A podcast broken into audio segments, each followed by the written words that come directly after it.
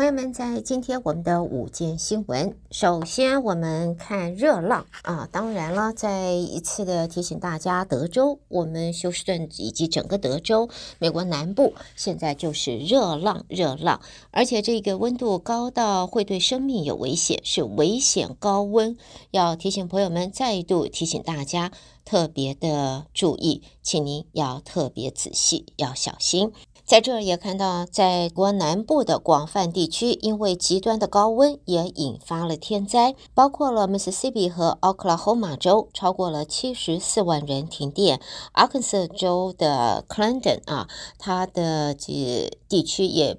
被也怀疑有龙卷风袭击，造成了破坏。Arizona 还有 New Mexico 就因为高温加上大风，则出现了是山火。在我们德州南部靠近和靠近墨西哥湾沿岸，大部分地区一直到这个礼拜到礼拜四吧，都还是受高温困扰，可能会引发的是风暴。冰雹、龙卷风这些不同的灾害，也会影响到密西西比河谷的下游。在我们休斯顿的气象部门也发文提醒民众，如果在这这一个时节啊，因为放暑假了，要出游的话，要出门的话，一定要做好万全的防热的安全准备。所以呢，在这里呢，再度也要提醒大家。如果你在这段时间带着小朋友，或者跟着朋友、青少年、年轻朋友们出游，一定要记得防高热、高温会造成的健康方面的影响。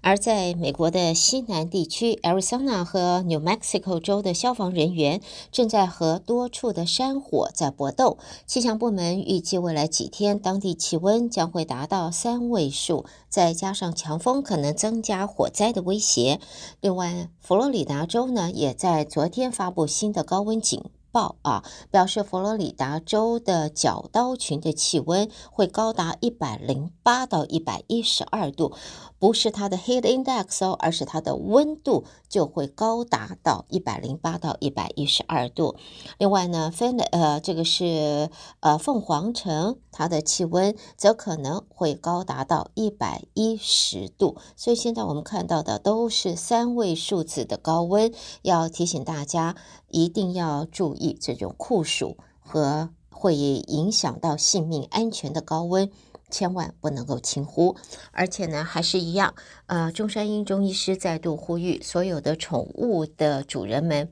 这段时间在现在这种三位数字 heat index 超过了一百一十度的高温情形，宠物不要放在户外，一定要让他们进到家里边，到户外也是短时间的去上厕所，然后要进家里边降温，呃，给足够的饮用水。再一次的提醒大家。好，下边我们看在美国方面的新闻。第一个呢，我们先看到呢，就是关于在国务卿布林肯的中国行。美国国务卿布林肯访问北京，也向中国国家主席习近平等人强调维护台海和平稳定的重要性。美国一中政策不变，他同时强调沟通管道畅通的重要性。但是布林肯也坦言，中国拒绝重启军事沟通管道。布林肯是在这昨天和今天访问北京，五年来第一位访问中国的美国国务卿。国务院发言人米勒在今天透过新闻稿说，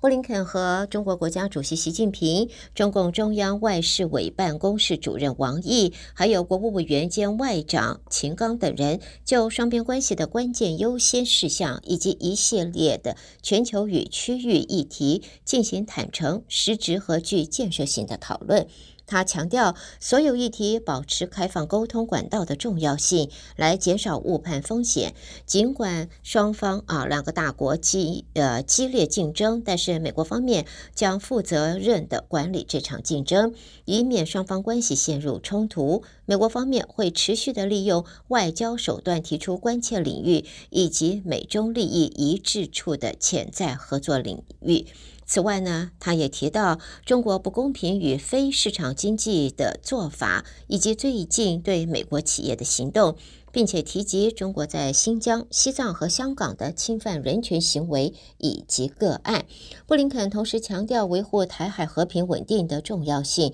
重申美国基于《台湾关系法》、美中三公报以及对台六项保证的一中政策不变。下边我们再来看呢，总统拜登的竞选团队将要加快他的筹款的步伐，希望能够追回债务上限谈判期间他暂停的募捐的进度。根据目前的这个数字，拜登阵营在这个月三十号结束的第二季度筹款金额是稍微的落后了。共和党，而拜登团队已经和民主党的全国委员会 （DNC） 等多个党内机构达成了联合筹款协议，借此加大他的募款力度。另外呢，在前美国副总统彭斯拒绝正面回应，在他自己当选的话，是不是会赦免前总统川普？他转而批评自家党内其他竞选对手已经假定川普会被判罪，呃，会被判罪。呃，与此同时，最新的民调显示，百分之五十三的民众认为，如果川普最终需要入狱，是应该获得赦免的。而前美国司法部长巴尔在接受采访时，也再度批评前总统川普，指他行为鲁莽，招致因不当处理机密文件而被起诉的下场，完全是叫做自作自受啊！这位前美国司法部长巴尔是再度公。开的批评前总统川普，认为川普的行为鲁莽，如今不但伤害共和党，川普自己领导的保守运动也导致美国国家利益受到损害。而在现在众院共和党的保守派阵营，经过了债务上限谈判之后，也再次要求要大幅的削减联邦开支。众院拨款委员会的民主党领袖则批评，这个举动不但违背了债线承诺，更可能让政府部门陷入局部的停摆。众院议长麦卡锡在在线谈判期间和总统拜登达成协议后，保守派一直都是耿耿于怀。在早前短暂的杯葛党内提案之后，现在把拨款法案列为了目标。众院民主党人回应时则批评共和党当初既然接受协议，现在等于是出尔反呃反尔。拨款委员会的首席代表则警告，现在的情况等于为政府在的停摆拉开了序幕。如果这个争议持续的话，个别行政部门在今年秋天就会资金耗尽了。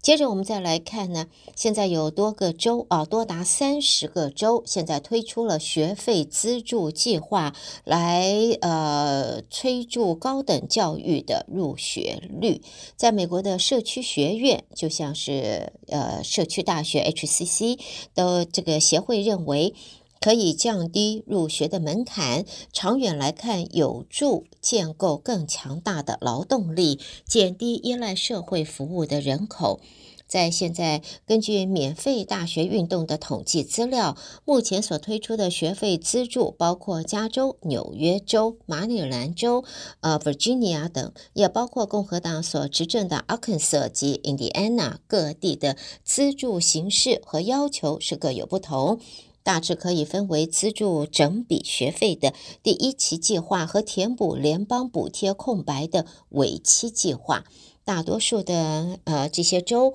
都向富裕家庭征税，借此来弥补这些计划的开支。而经济学家则对这个计划有所批评，减免学费等于提供免费午餐。结果只会导致本来没有入学需要的人加入，也让政府的财政拮据。堪萨斯州的呃政府前经济顾问也指出，这个政策会把成本转嫁给全部的纳税人。而在堪萨斯州是免除了十八间院校学费的话，就要动用超过三亿元。而对于已经面对通货膨胀的民众，则是雪上加霜了。好，接下来我们还是看到 Kansas 的消息，在 Kansas 州有多名议员和公职人员连日来收到了内藏可疑白色粉末的邮件，到现在数量达到了一百一十封了。而在当地州府有多个部门和联邦调查局已经在彻查，目前还没有人因此受伤，检测也还没有发现有害的物质。好，接着我们看其他方面的新闻，包括了在北约方面啊，在现在看到，呃，北约秘书长斯托滕伯格今天表示，北约领导人七月中旬在立陶宛首都维尔纽斯举行峰会时，不会邀请乌克兰加入北约。他说，领导人们会讨论如何拉近乌克兰与北约的距离，但是呢，他并不会在这里呢邀请乌克兰。加入北约。另外呢，在教宗方面呢，在梵蒂冈方面，美国气候特使凯瑞在今天会见罗马天主教教宗方济各，这也是方济各出院以来首位与他私下会面的官员。凯瑞告诉媒体，他发现教宗精神抖擞，而且状态良好。